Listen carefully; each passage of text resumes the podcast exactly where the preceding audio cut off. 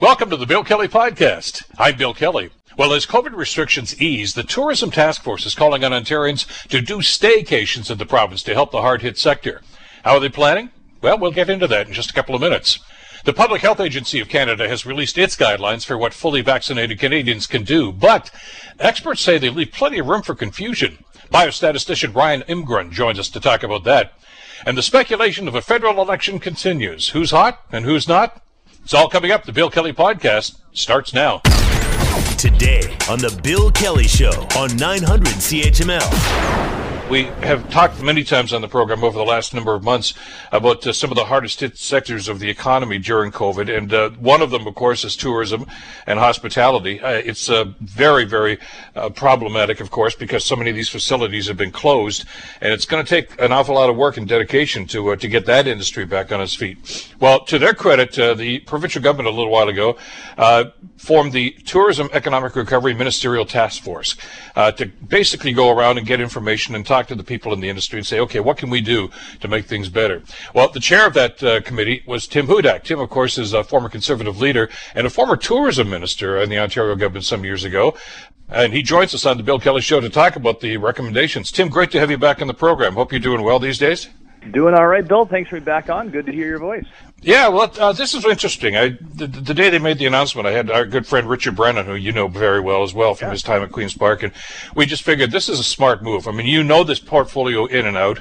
Matter of fact, first time you and I met was when I was working at CH Talk Live, and we did a town hall down at Fallsview with you as tourism minister, and we talked about tourism and a number of other things. So it seemed like the logical choice. I'm surprised the report came in this quickly. What have you learned from talking to the people in the industry over the last while? Well, times are tough, but there's a lot of optimism that we can turn things around when it comes to tourism, heritage, and culture. Let me give you some quick background, Bill. I appreciate what you said about me as the choice to chair this. I had the honor of working with about 35 tourism leaders from across the province, from big cities to small towns in northern Ontario, and we had a bunch of other subcommittees to further our reach. Lisa MacLeod, she is the Minister of Heritage, Sport, Tourism, and Culture Industries, has done a great job here. She's been there for the hard-hit sector. She's listened. She got into cabinet, and she's had about $1 billion in programs to help get through COVID and then rebound. And part of that, she looked for guidance on when that green light goes on again, Bill, when the Premier, medical officers of health say it's safe to go out, explore this province. We want to accomplish two things. Help families create those awesome memories that are going to last, that have been put on hold for these last 15 months during lockdown. And secondly, in so doing, get the women and men back onto payroll, help small businesses open their doors again, and plan for a better future. There's one phrase here that I want you to comment on because it really jumped out at me. The Ontario government and public health officials emphasize a safe-to-travel message with the same urgency and energy that they used for the stay-home order a few months ago. That's as good a start as any, I think, to just say, hey, the message is different now. As a matter of fact, it's the total opposite of what we told you a few months ago because of the changing circumstance. Yeah, number one on our top 10 list. There's going to be really two types of people, Bill. Those that are just dying to get out, like I love to take my daughters out to a museum, go to some attractions in Niagara Falls. And there's another group that are going to be very hesitant because they've been hit these last 16 months, rightly so, with a very cautious message. So number one, our recommendation is to say you need a comprehensive campaign that involves tourism marketing, to be able to get out and about, that it's safe to do so. But also symbolically, we would like to see Premier Ford, for example, touring the province. Minister MacLeod herself, she's already done that last year. We had a bit of a break from this. But also, how about the medical officers of health going to visit a restaurant, going to do a bit of a tour?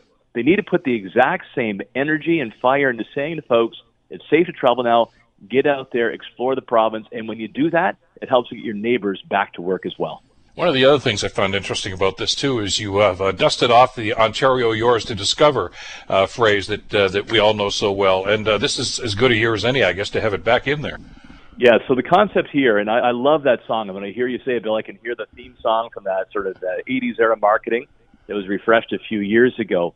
Basically, the goal here would be to create some Yours to Discover days. There's been so many long weekends that normally you'd be out traveling with the family, maybe your spouse, and you had to stay at home because of the COVID restrictions. All that lost time. So how about we look ahead in the fall this year, the spring next year, and have these Yours to Discover days. It's a way for the Ministry of Tourism to work with private businesses, cities, and attractions, whether that's going to be discounts, promotional tours. It's a good way, too, Bill, to extend the tourism shoulder season so it lasts longer. You go to new places and then help this hard-hit sector recover. Because as you know, Bill, tourism has been hit probably first, deepest, and longest of any sector when it comes to job losses in our provincial economy.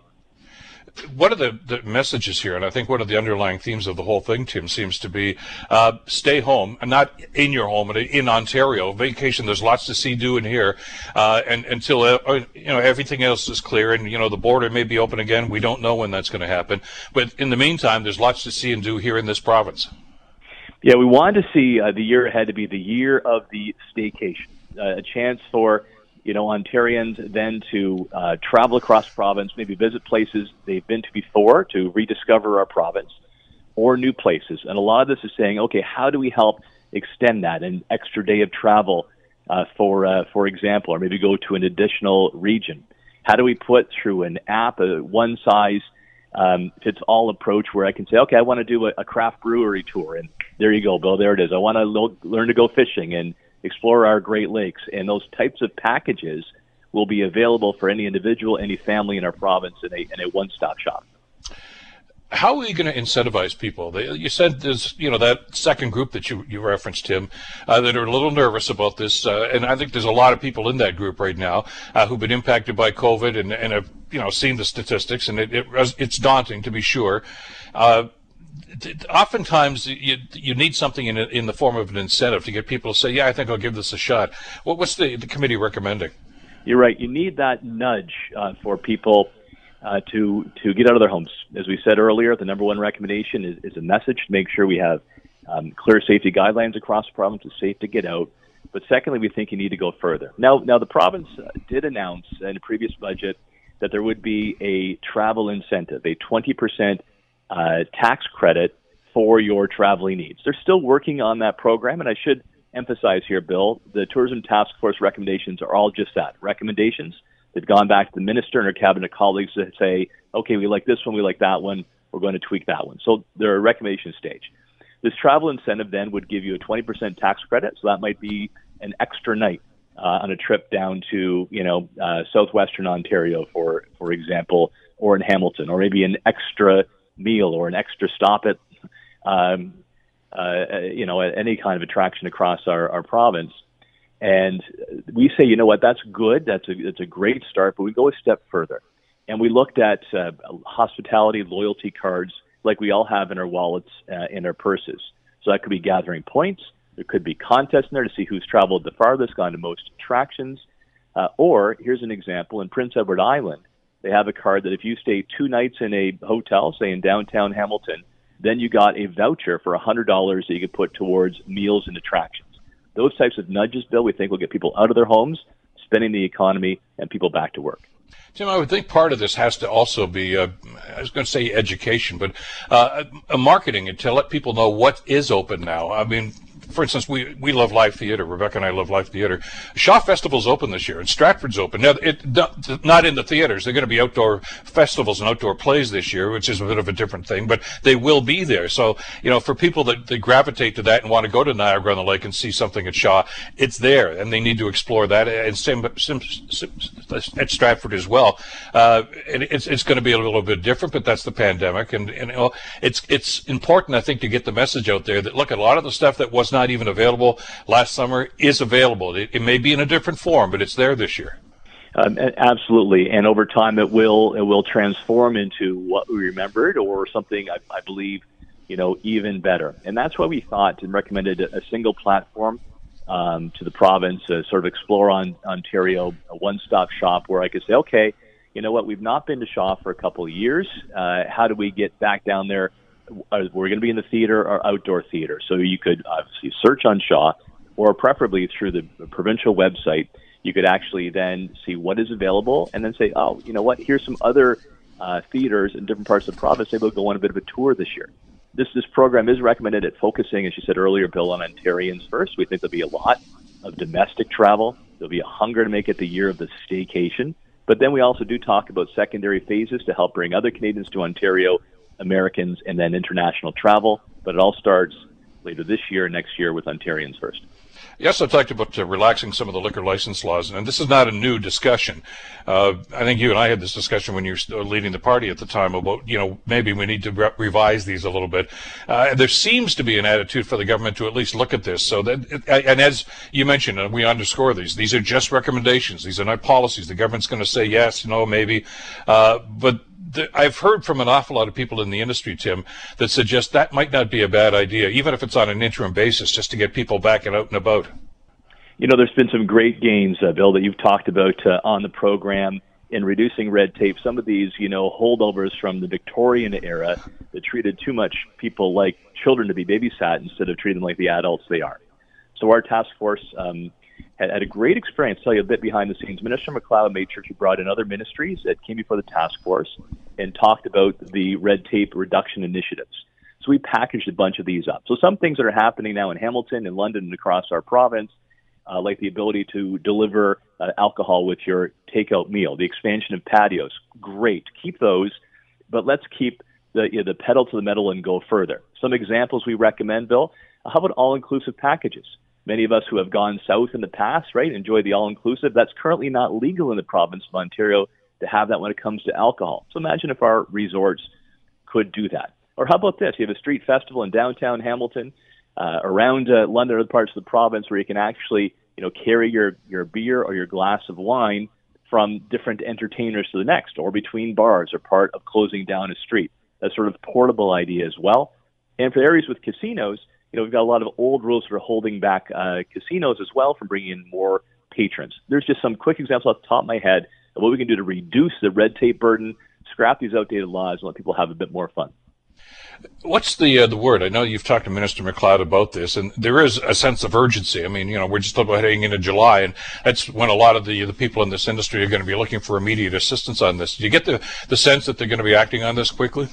Yeah, absolutely. And of course, the minister was looped in as we went through this. We gave her preliminary recommendations. So a number of things they've already tried to act upon, like having more clear rules as we open. The opening is happening at a faster pace than the original plan. That is good to see. She's done some terrific work with packaging up these trails and itineraries, whether in small towns or in big cities. So we're really pleased to see a lot of check marks on the report right out of the gate. There is more to be done as they review them, but I'm really optimistic about this, Bill. I think a lot of people listening to you today will be like you and I that say, look, I just can't wait to get out of my house. I got how we did this. Ontarians made a lot of sacrifices. So I'm pleased now to see Premier Ford and his government saying, how do we reward Ontarians for following the rules, you know, parking their lives as we got through COVID with these government programs, to create those awesome family memories that you'll think about down the road. So I really like the energy and the forward thinking that went into this report. As you talk to people in the industry over the last couple of weeks, Tim, do you get the sense that they're ready to do this? I know they're willing and hopefully able, but I mean, you know, there's employment situations. A lot of people got laid off. You have tries to get some of them back for things like this. It's a very, very complicated process. But did you get the sense that they've already started the ball rolling on that? One thing that impressed me, and you're kind enough to remember when I was tourism minister under a previous PC government, was the determination, the ingenuity, how innovative many of these businesses are in tourism culture and heritage. The people I sat around the table with, those women and men, Bill, they're worrying about keeping the lights on in their own business, but they'd rolled up their sleeves for free. This is all volunteer work to put together this package. So There have been government programs to help keep the lights on, so to speak, to help get through. But what is really, government can only take us so far. We really need now consumers, the customers, to come back, to feel comfortable doing so. We want to get beyond, you know, just sort of treading water to a better time. We need this type of bold action to actually get people moving through the doors. And I'm confident across the 10 recommendations, there's a lot in there that can help those businesses that some places, Bill, lost 60 to 80% of their employees, get people back to work. Absolutely. I share your enthusiasm for this. I mean, we're heading into the season right now, and I've talked to so many people in this industry that have been so impacted by this, and hopefully the sun is going to start shining on them through the summer season, which is the busiest time of the year. Tim, thanks so much for the time today. Great work on this report, and here's hoping that we can have you back on shortly to talk about some of the successes. My pleasure, Bill. Thanks for your interest, and I look forward to that. You betcha. Tim Hudak, of course, who is the chair of the Tourism Task Force with a number of recommendations for the Ontario government. You're listening to the Bill Kelly Show podcast on 900 CHML. What are you allowed to do and what not to do? A lot of us have had at least one shot, and that's great news. We need to get those numbers up there with the people with both shots. But the Public Health Agency of Canada came out with some guidelines the other day that basically said if you've been double vaxxed, if you had both shots, there's a long list of things that you can do right now. Global's Eric Sorensen has the details. We apologize that the tools were not ready. It was an awkward rollout, but the Public Health Agency of Canada has finally produced guidelines for Canadians depending on their vaccination status. If you are fully vaccinated, you no longer need a mask or to physically distance in most outdoor settings and indoor settings with small groups. You can also consider not having masks or distancing indoors with larger groups or outdoor large gatherings like concerts unless you have health risks. For those not vaccinated or partially vaccinated, no mask or distancing is needed for small groups outside. You could consider mask removal and not distancing for some indoor and outdoor gatherings, but you should still wear a mask and physically distance if you are inside with multiple households or, say, outdoors at a crowded concert. So here's the dilemma that a lot of people are facing right now, and that sounds like wonderful news that we've progressed that far, that now we can not just throw the masks away, but there's a lot more leniency with what's going on. And this is all done by the Public Health Agency of Canada. But about 7 or 8 days ago, these same people criticized the Center for Disease Control down in the States for basically saying the same thing and said, oh, that's going too far too soon. Can't do that. So have things changed that dramatically, or have these guys changed their minds again? Ryan Imgrund is going to join us to talk about this. Ryan, of course, is a biostatistician who's been studying this and the numbers that have been going on for the last little while. Always great to get his perspective on this. Ryan, thanks so much for the time. Good to have you with us on the program again. And thanks for having me. I appreciate it. Let me ask you something. As you look at the numbers and the crunch, and I'm talking about not just the number of new cases. We know that's down. Hospitalizations are down. That's great. ICU patients with COVID are way, way down, and that's fabulous too. But this Delta variant and the variant of the Delta variant that seemed to still be out there, 6-7 days ago was a major cause of concern for a lot of these experts, the medical experts. Now they seem to think that we can loosen the strings just a little bit. What are your thoughts on this? Yeah, it's interesting. I mean, we're battling with the reproductive rate here in Ontario of right around 1. It's gone up to more to rate under 1 recently. And basically the reproductive rate is how many secondary infections are caused by one primary infection. Now, what we expect is that as the Delta variant takes over, if we haven't vaccinated enough, we're expecting that reproductive rate to go above 1. And if the reproduction number goes above 1, you're going to see case growth. Fortunately, what we've seen is we've really, really picked up the vaccination pace here in Ontario, here across Canada. And because we've picked up the vaccination pace, we found that we've been winning this fight against this Delta variant, and we haven't had a reproduction value above 1 in Ontario since about halfway through April. So that's the good news. When I hear some of the recommendation here, say, for instance, well, even if you haven't been vaccinated, you can probably hang out and not wear a mask with a bunch of people, you know, in a small setting, etc. Are we courting disaster if we're doing that? Yeah, I thought that was interesting, too. It's almost struggling to be the guidance when you don't have things that you can and can't do. There was a lot of that kind of yellowy zone, yield, more like cautionary stuff, and it's kind of up to you and who you're with. And you're right. I think when we don't know how we're doing against the Delta variant, you've got to be very, very clear what you can and what you cannot do. There should be very, very clear guidance, which for me should be red and it should be green. You can have that more cautionary approach if it's, you know, like based off of something like case counts and things like that. The issue is risk assessment for every person is going to be different. You know, and I think one thing that was really forgotten about in all of this is the younger population under 12 who is not able to get vaccinated at all. Are they just forever stuck in this you are not vaccinated section, or will there be separate restrictions for them later on? We don't know. There seems to be more fly of the moment restrictions that are based on what we have now. I would have liked to have seen, you know, what things would look like a month, 2 months, 3 months from now, so that we can encourage more people to get vaccinated. But when they send a message like that I find somewhat, contrary to exactly what they were saying a week ago. So in other words, if I have not had even my first vaccine, and I hear this message and say, yeah, I can start hanging out with people in the park now, or I can go to small outdoor gatherings. That's encouraging them to almost say, well, I guess I don't need to get vaccinated. This whole thing's almost over now. That's not the message we want to send out at this stage, is it? No, and it's similar to what the CDC did, except they did it the other way. They released guidelines way, way too early, and because they released them so early, really nobody followed them. Here, it seems that we're releasing guidelines that are just not very specific. They're very open to interpretation, and it's not really guidance if it's that widely open to interpretation when you have a Delta variant which may still be on the rise. We don't fully know what that Delta variant is going to look like over this next month or two.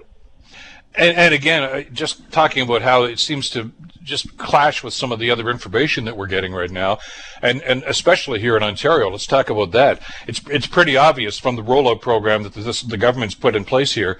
They're taking baby steps. I mean, they're cautious. I mean, he got burned when he opened too early before, and we saw a big spike, and he had to shut everything down. I certainly doesn't want to do that again. I don't think anybody wants to see that again. But these guidelines from the federal agency, Public Health Agency, seem to basically say, no, things are cool now. You can do these sorts of things. Yet we're still moving at a snail's pace when it comes to reopening here in Ontario. Yeah, and you're right. I think that's the other thing, too, is that in these federal guidelines, it does say that the provincial guidelines are going to trump what they say. And, sure, it is a different situation throughout Canada, but Ontario is definitely moving at a snail's pace. I mean, with that being said, we don't know what the Delta variant is like. We do have a reproduction rate very similar to 1, and that's just with a stage 1 reopening. A lot of people say, and this is the most common thing that I hear from people, why is Ontario being treated differently from the other provinces? Well, Ontario was one of the first provinces that had that third wave back at the end of February, start of March with the 1 variant. So we don't want to be now the only province having something go on because of this Delta variant. So I do think going slow and taking our time is the right approach because, as you said, I don't think you want to be burned again by reopening way too quick.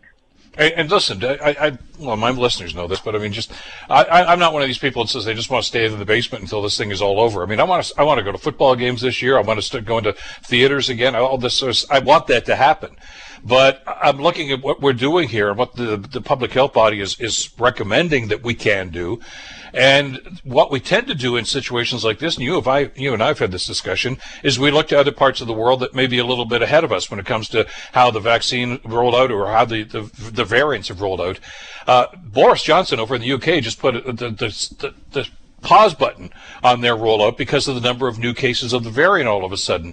If we all of a sudden decide, okay, forget the masks, forget the social distancing, somebody in this group is probably double vaxxed, so we're all going to be okay.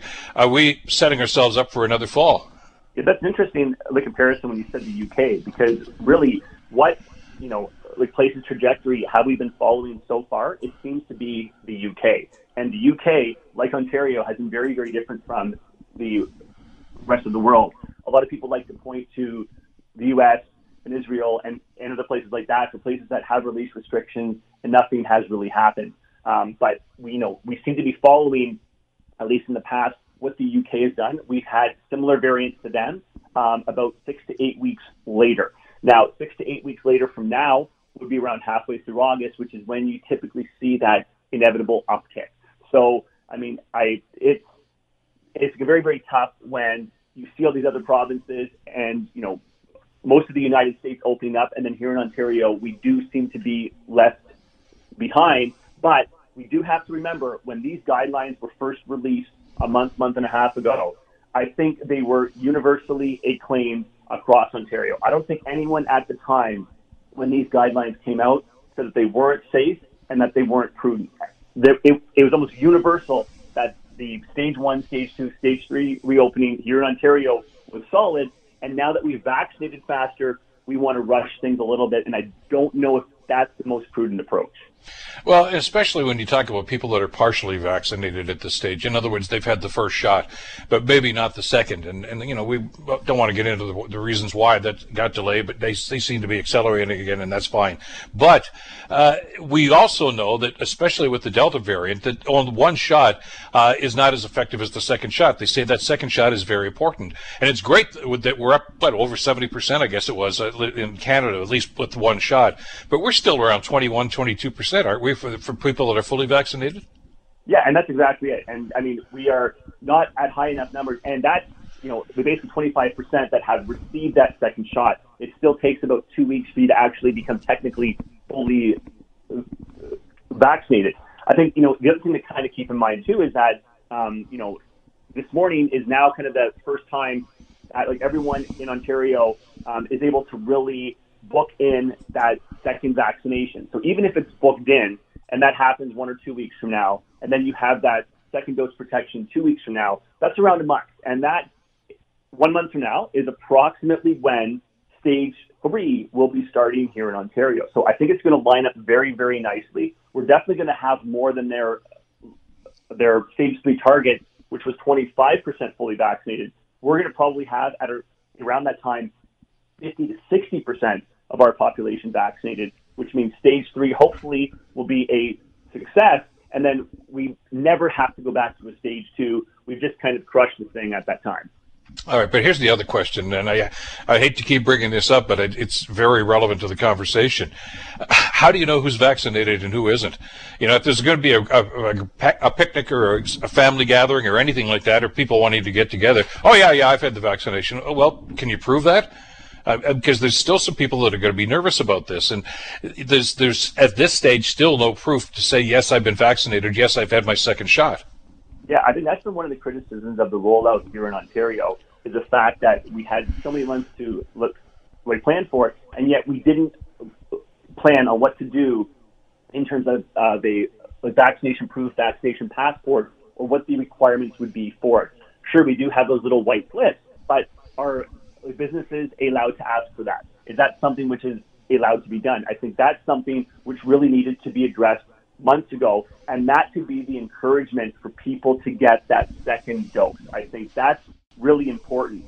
We need as many people vaccinated as possible for herd immunity to actually kick in, and I think the way to do it is to have those enticements for people to get vaccinated, and having a vaccination card, a vaccination passport, at least for some of the higher risk areas, such as like indoor dining, concerts, and things like that.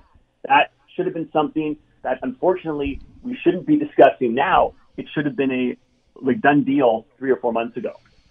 And I know they've gone down that road a little ways anyway. A week or so ago when they were talking about some requirements for the airline industry, if you wanted to get on a plane, proof of vaccination in some way, shape, or form is going to be essential.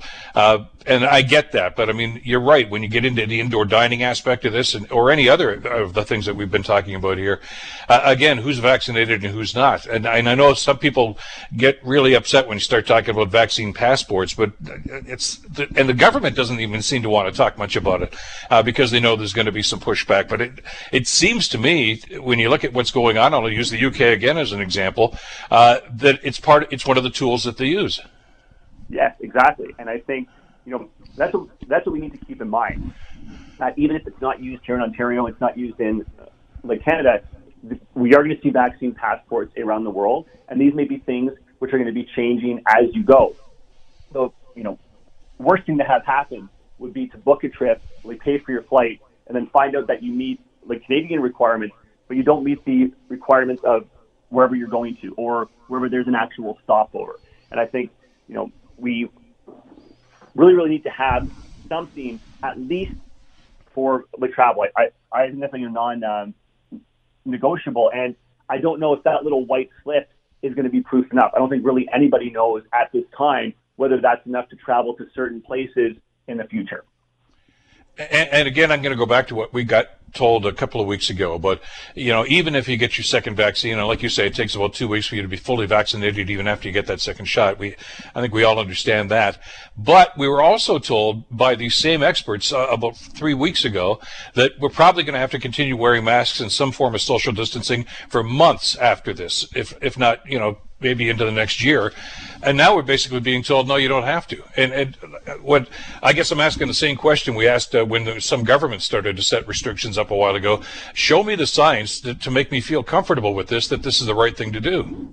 And that's exactly what people want. And that was one of the reasons, as I was saying earlier, that CDC's guidelines was such a failure, because they recommended the removal of masks way before it was prudent, way before that should have been suggested.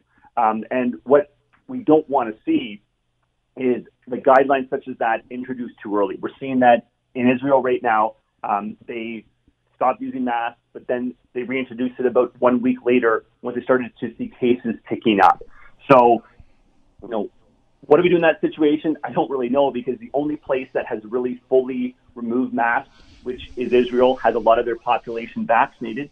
They saw a small uptick upon that removal of masks. But I think we can all agree that one of the best ways to get into a society where we don't have to wear masks is to get people vaccinated. That's the way to reduce case counts and also, most importantly, reduce hospitalizations. Two statistics that I know you've talked about, and I want to get your read on this based on what these recommendations are telling us today. One is that this Delta variant, and apparently even the variant of the Delta variant, seems to have more of an impact on the 25 and under demographic than it does for people over 25. That's one element to this. And when you look at those numbers, that's rather, very, very concerning. And then there's the children that you talked about just a couple of minutes ago. And you can debate until the cows come home as to whether or not they're little carriers or whatever, but they're not going to get vaccinated for quite some time. And the other statistic that I wanted you to comment on is apparently now, according to the info we got from Health Canada over the weekend, the majority of people that are actually suffering right now with the Delta variant are people that had not been vaccinated at all. So that shows the validity, I guess, and the importance of the vaccination. But if a lot of people are going to say, hey, things are opening up, I don't need to get vaccinated, I go back to my original point. Are we making a bad situation worse? Yeah, and I think that's where the whole vaccine passport comes in, or at least allowing businesses to have a requirement for someone to have to be vaccinated, especially with places like indoor dining where your mask is off, where maybe ventilation may be a little bit sketchy. That would be one way to kind of approach that situation. I think it's a whole other ballgame when it comes down to that under 12 population, which as it stands right now will not be able to be vaccinated at all. I've heard of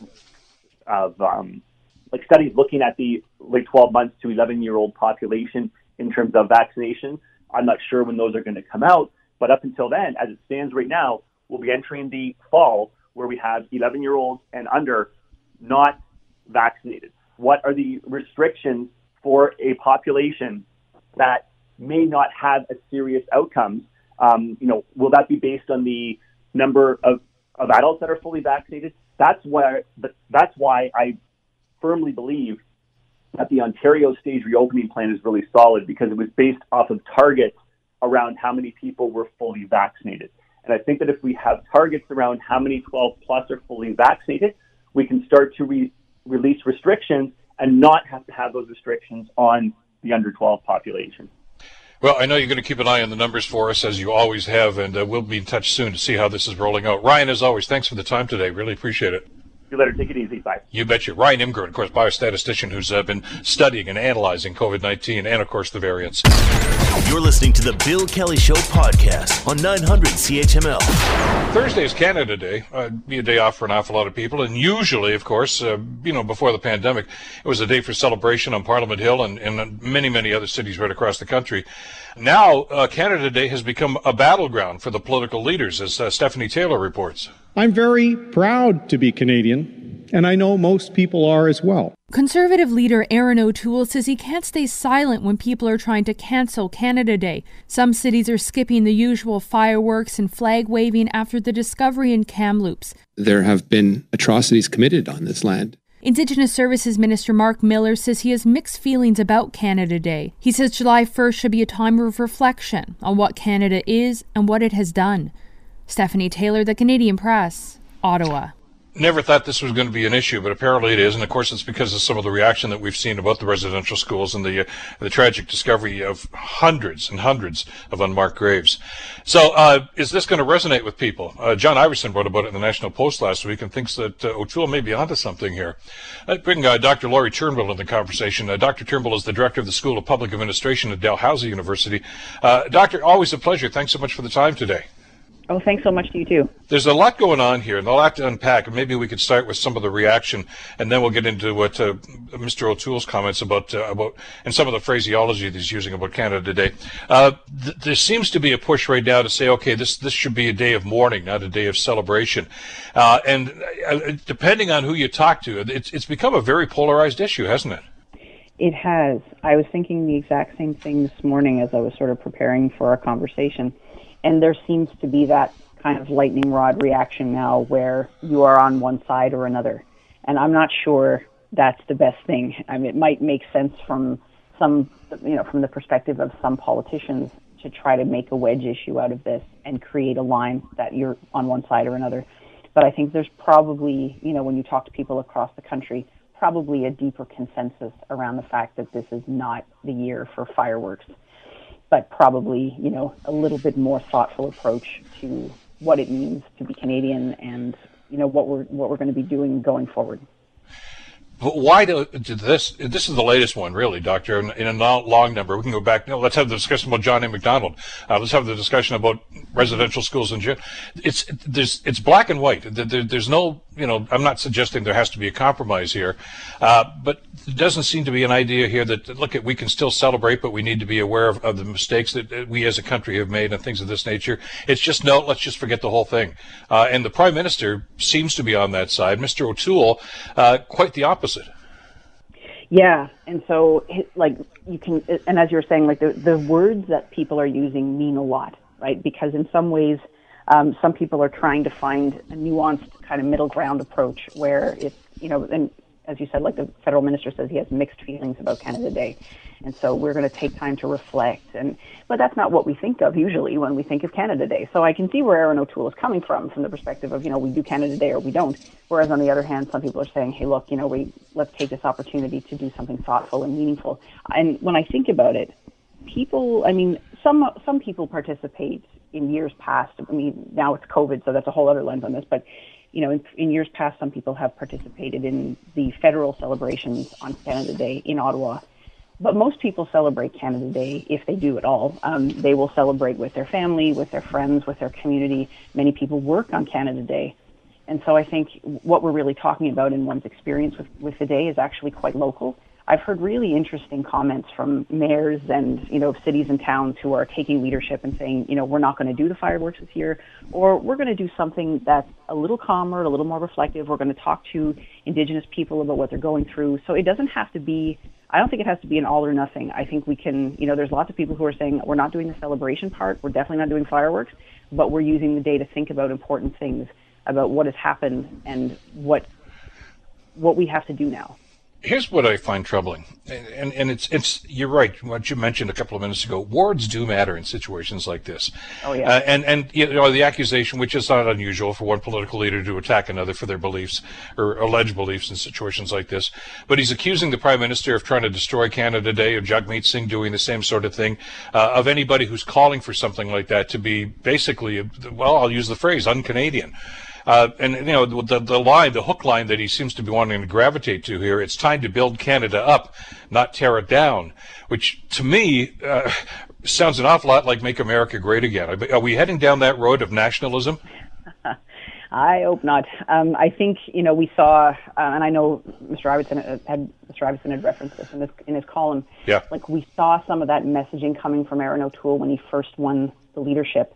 And, without going down that rabbit hole, I think, as he won the leadership, it was a very different kind of campaign where it was pretty well all virtual.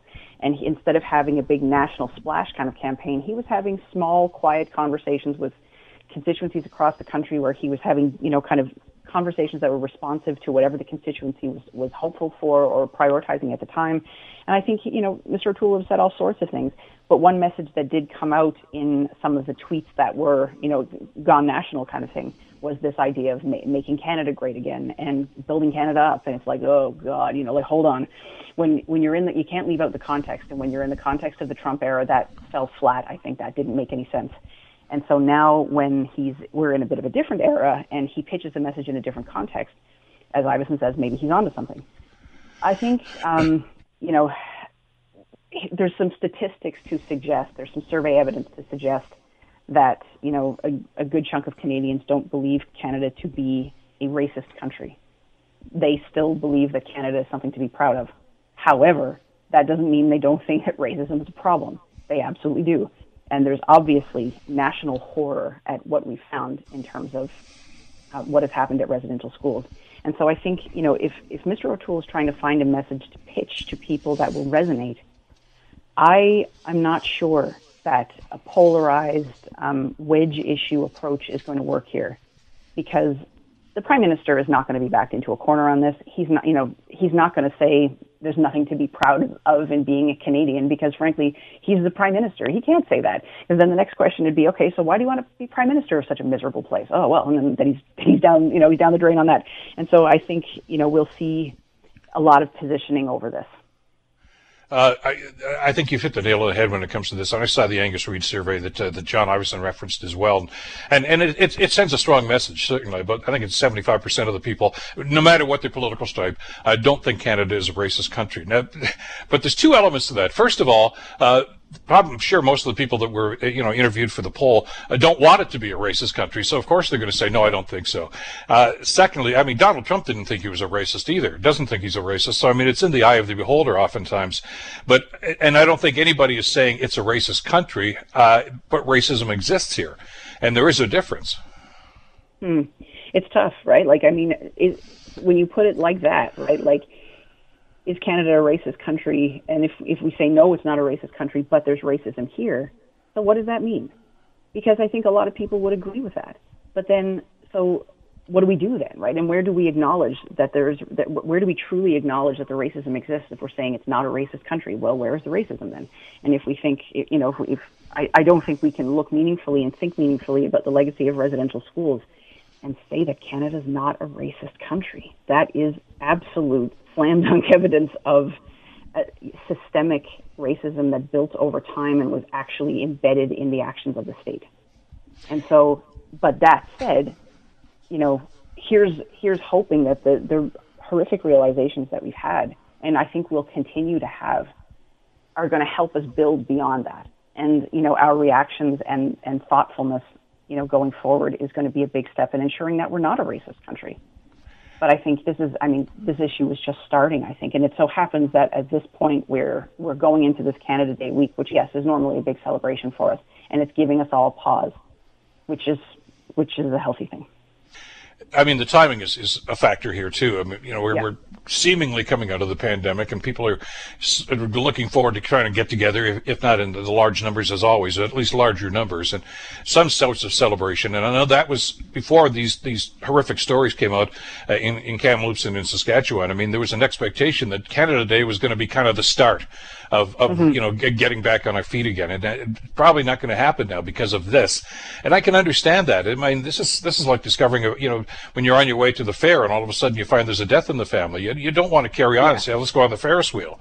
You know, there has to be some period of maybe not mourning necessarily, but of recognition of what went on here, and the government's role and the church's role in that. Yeah, I think that's putting it really, really well. I really like how you put that. And I think also political leaders have a leadership role here, right? Like, in some ways, we have every reason to look to the Prime Minister and to other political leaders to say, okay, like, what does it mean now? What does Canada Day mean? How can we be both, you know, acknowledging the successes of the country, but at the same time being very mindful of the times that we failed and how we might be failing now? And so I think that's a difficult thing to do.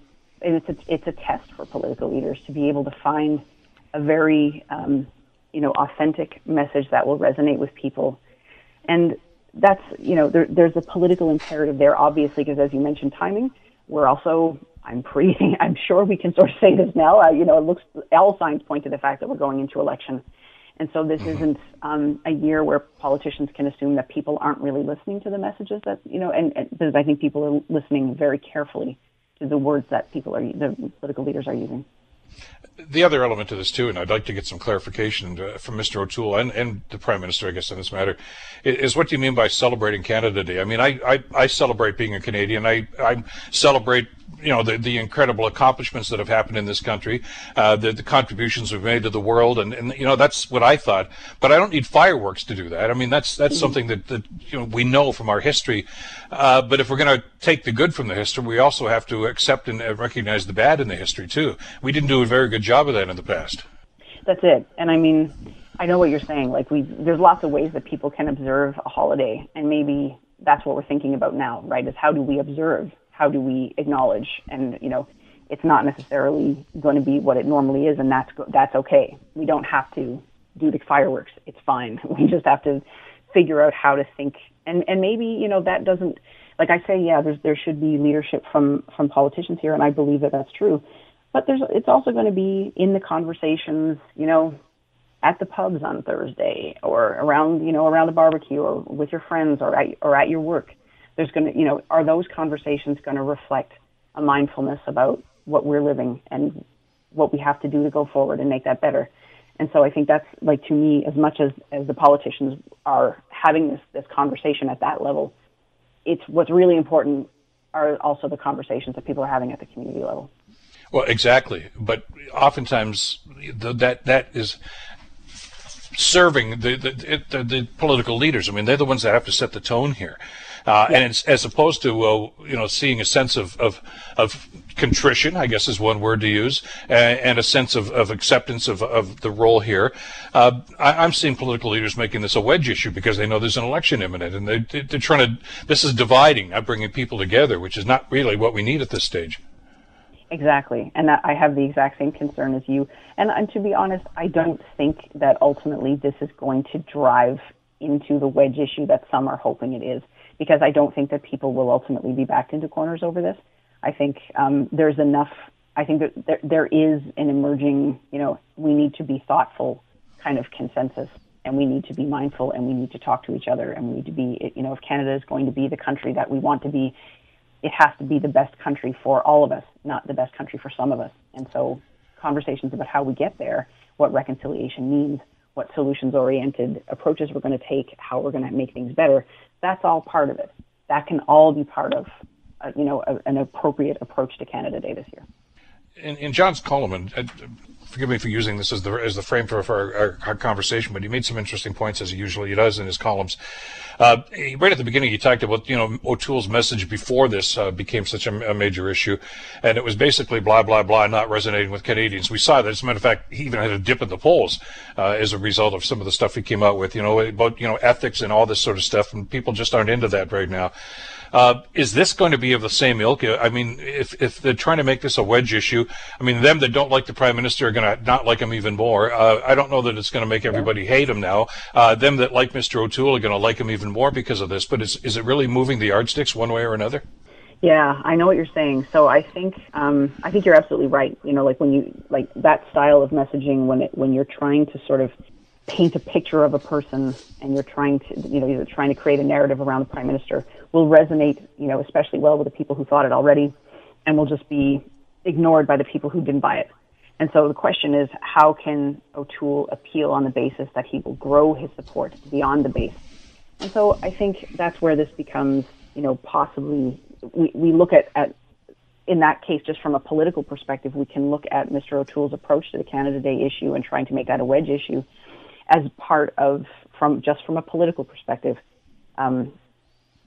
an overall attempt to create a narrative of who the Prime Minister is.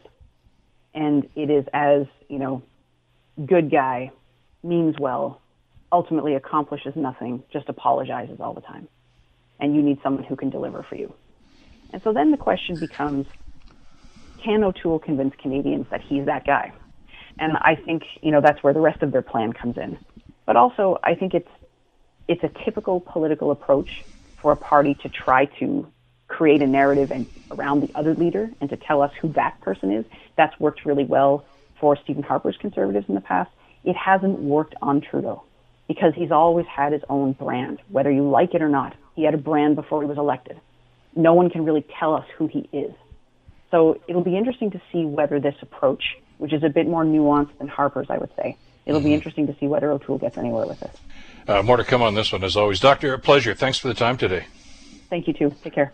Take care. Dr. Lori Turnbull, of course, from Dalhousie University. The Bill Kelly Show, weekdays from 9 to noon on 900 CHML. The Bill Kelly Podcast is available on Apple Podcasts, Google Podcasts, or wherever you get your podcasts from.